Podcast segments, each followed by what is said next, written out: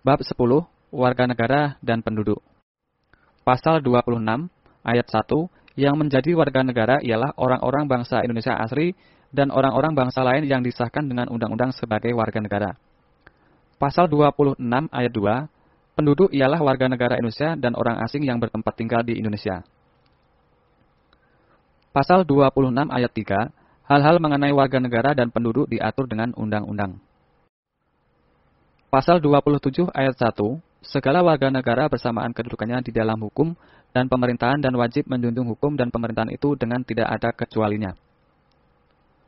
Pasal 27 ayat 2, tiap-tiap warga negara berhak atas pekerjaan dan penghidupan yang layak bagi kemanusiaan. Pasal 27 ayat 3, setiap warga negara berhak dan wajib ikut serta dalam upaya pembelaan negara.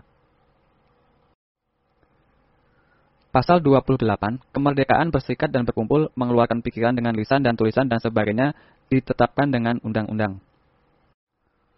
Bab 10A tentang hak asasi manusia. Pasal 28A, setiap orang berhak untuk hidup serta berhak mempertahankan hidupnya dan kehidupannya. Pasal 28B ayat 1, setiap orang berhak membentuk keluarga dan melanjutkan keturunan melalui perkawinan yang sah. Pasal 28b ayat 2, setiap anak berhak atas kelangsungan hidup, tumbuh, dan berkembang serta berhak atas perlindungan dari kekerasan dan diskriminasi. Pasal 28c ayat 1, setiap orang berhak mengembangkan diri melalui pemenuhan kebutuhan dasarnya, berhak mendapat pendidikan dan memperoleh manfaat dari ilmu pengetahuan dan teknologi, seni dan budaya demi meningkatkan kualitas hidupnya dan demi kesejahteraan umat manusia. Pasal 28C ayat 2, setiap orang berhak untuk memajukan dirinya dalam memperjuangkan haknya secara kolektif untuk membangun masyarakat, bangsa, dan negaranya. Pasal 28D, setiap orang berhak atas pengakuan jaminan perlindungan dan kepastian hukum yang adil serta perlakuan yang sama di hadapan hukum. Pasal 28D, setiap orang berhak untuk bekerja serta mendapat imbalan dan perlakuan yang adil dan layak dalam hubungan kerja.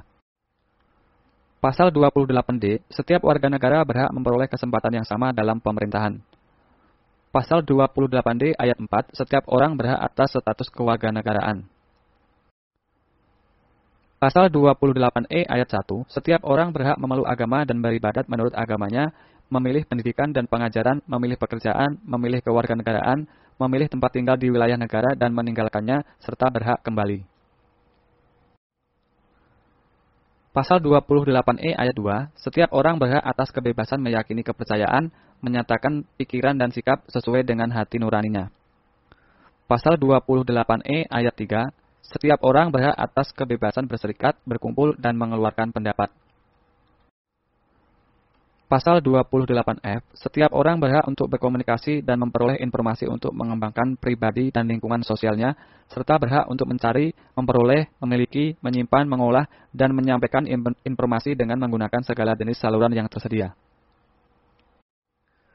Pasal 28G, ayat 1, setiap orang berhak atas perlindungan diri pribadi, keluarga, kehormatan, martabat, dan harta benda yang di bawah kekuasaannya, serta berhak atas rasa aman dan perlindungan dari ancaman ketakutan untuk berbuat atau tidak berbuat sesuatu yang merupakan hak asasi.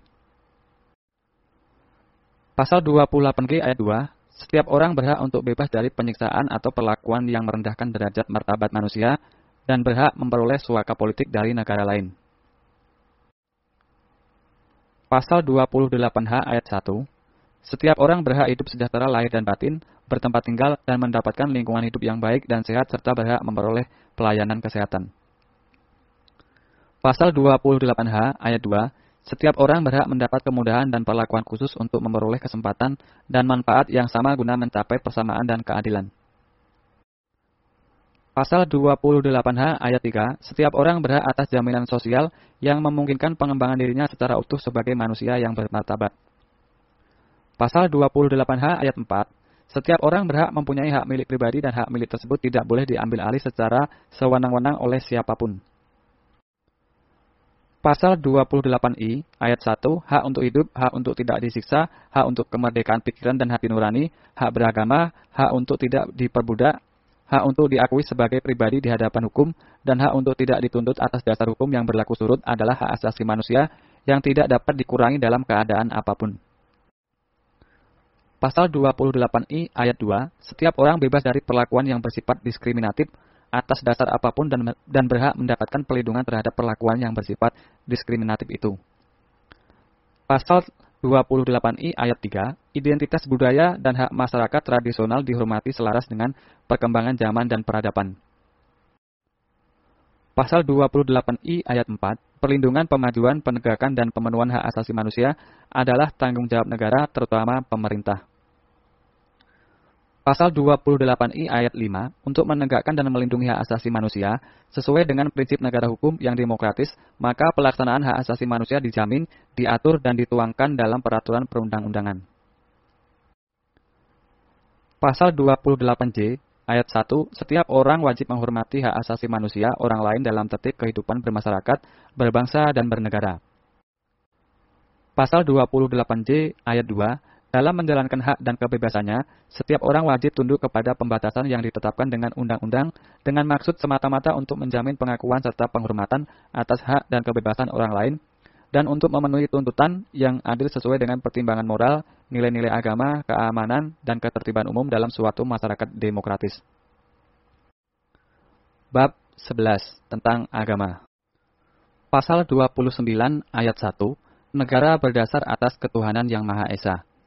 Pasal 29 ayat 2, negara menjamin kemerdekaan tiap-tiap penduduk untuk memeluk agamanya masing-masing dan untuk beribadat menurut agamanya dan kepercayaannya itu. Bab 12 Pertahanan dan Keamanan Negara Pasal 30 ayat 1 Tiap-tiap warga negara berhak dan wajib ikut serta dalam usaha pertahanan dan keamanan negara. Pasal 30 ayat 2 Usaha pertahanan dan keamanan negara dilaksanakan melalui sistem pertahanan dan keamanan rakyat semesta oleh Tentara Nasional Indonesia dan Kepolisian Negara Republik Indonesia sebagai kekuatan utama dan rakyat sebagai kekuatan pendukung. Pasal 30 ayat 3, Tentara Nasional Indonesia terdiri atas Angkatan Darat, Angkatan Laut, dan Angkatan Udara sebagai alat negara bertugas mempertahankan, melindungi, dan memelihara keutuhan dan kedaulatan negara. Pasal 30 ayat 4, Kepolisian Negara Republik Indonesia sebagai alat negara yang menjaga keamanan dan ketertiban masyarakat bertugas melindungi, mengayomi, melayani masyarakat, serta menegakkan hukum.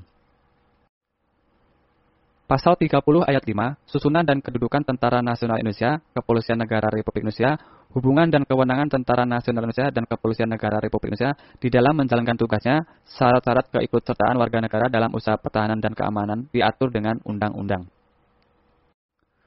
Bab 13 mengenai pendidikan dan kebudayaan. Pasal 31 ayat 1, setiap warga negara berhak mendapat pendidikan. Pasal 31 ayat 2, setiap warga negara wajib mengikuti pendidikan dasar dan pemerintah wajib membiayainya. Pasal 31 ayat 3, pemerintah mengusahakan dan menyelenggarakan satu sistem pendidikan nasional yang meningkatkan keimanan dan ketakwaan serta akhlak mulia dalam rangka mencerdaskan kehidupan bangsa yang diatur dengan undang-undang. Pasal 31 ayat 4, negara memprioritaskan anggaran pendidikan sekurang-kurangnya 20% dari anggaran pendapatan dan belanja negara serta dari anggaran pendapatan dan belanja daerah untuk memenuhi kebutuhan penyelenggaraan pendidikan nasional. Pasal 31 ayat 5, pemerintah memajukan ilmu pengetahuan dan teknologi dengan menunjang tinggi nilai-nilai agama dan persatuan bangsa untuk kemajuan peradaban serta kesejahteraan umat manusia. Pasal 32 ayat 1, negara memajukan kebudayaan nasional Indonesia di tengah peradaban dunia dengan menjamin kebebasan masyarakat dalam memelihara dan mengembangkan nilai-nilai budayanya. Pasal 32 ayat 2, negara menghormati dan memelihara bahasa daerah sebagai kekayaan budaya nasional. Bab 14. Perekonomian nasional dan kesejahteraan sosial. Pasal 33 ayat 1. Perekonomian disusun sebagai usaha bersama berdasar atas asas kekeluargaan. Pasal 33 ayat 2. Cabang-cabang produksi yang penting bagi negara dan yang menguasai hajat hidup orang banyak dikuasai oleh negara. Pasal 33 ayat 3. Bumi dan air dan kekayaan alam yang terkandung di dalamnya dikuasai oleh negara dan dipergunakan untuk sebesar-besar kemakmuran rakyat. Pasal 33 ayat 4, perekonomian nasional diselenggarakan berdasar atas demokrasi ekonomi dengan prinsip kebersamaan, efisiensi berkeadilan, berkelanjutan, berwawasan lingkungan, kemandirian, serta dengan menjaga keseimbangan kemajuan dan kesatuan ekonomi nasional. Pasal 33 ayat 5, ketentuan lebih lanjut mengenai pelaksanaan pasal ini diatur dalam undang-undang. Pasal 34 ayat 1, fakir miskin dan anak-anak terlantar dipelihara oleh negara. Pasal 34 ayat 2, negara mengembangkan sistem jaminan sosial bagi seluruh rakyat dan memberdayakan masyarakat yang lemah dan tidak mampu sesuai dengan martabat kemanusiaan. Pasal 34 ayat 3, negara bertanggung jawab atas penyediaan fasilitas pelayanan kesehatan dan fasilitas pelayanan umum yang layak. Pasal 33 ayat 4, ketentuan lebih lanjut mengenai pelaksanaan pasal ini diatur dalam undang-undang. Bab 15, mengenai bendera, bahasa, dan lambang negara serta lagu kebangsaan. Pasal 35, bendera negara Indonesia ialah sang merah putih. Pasal 36, bahasa negara ialah bahasa Indonesia. Pasal 36A, lambang negara ialah Garuda Pancasila dengan semboyan Bhinneka Tunggal Ika. Pasal 36B, lagu kebangsaan ialah Indonesia Raya. Pasal 36C, ketentuan lebih lanjut mengenai bendera, bahasa dan lambang negara serta lagu kebangsaan diatur dengan undang-undang. Bab 16 mengenai perubahan Undang-Undang Dasar. Pasal 37 ayat 1, Usul perubahan pasal-pasal Undang-Undang Dasar dapat diagendakan dalam sidang Majelis Permusyawaratan Rakyat apabila diajukan oleh sekurang-kurangnya sepertiga dari jumlah anggota Majelis Permusyawaratan Rakyat. Pasal 37 ayat 2, setiap usul perubahan pasal-pasal Undang-Undang Dasar diajukan secara tertulis dan ditunjukkan dengan jelas bagian yang diusulkan untuk diubah beserta alasannya.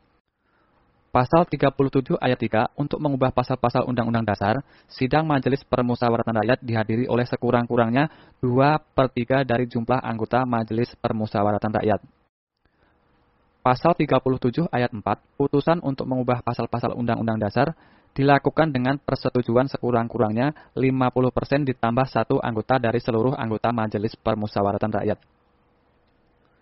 Pasal 37 ayat 5 khusus mengenai bentuk negara kesatuan Republik Indonesia tidak dapat dilakukan perubahan.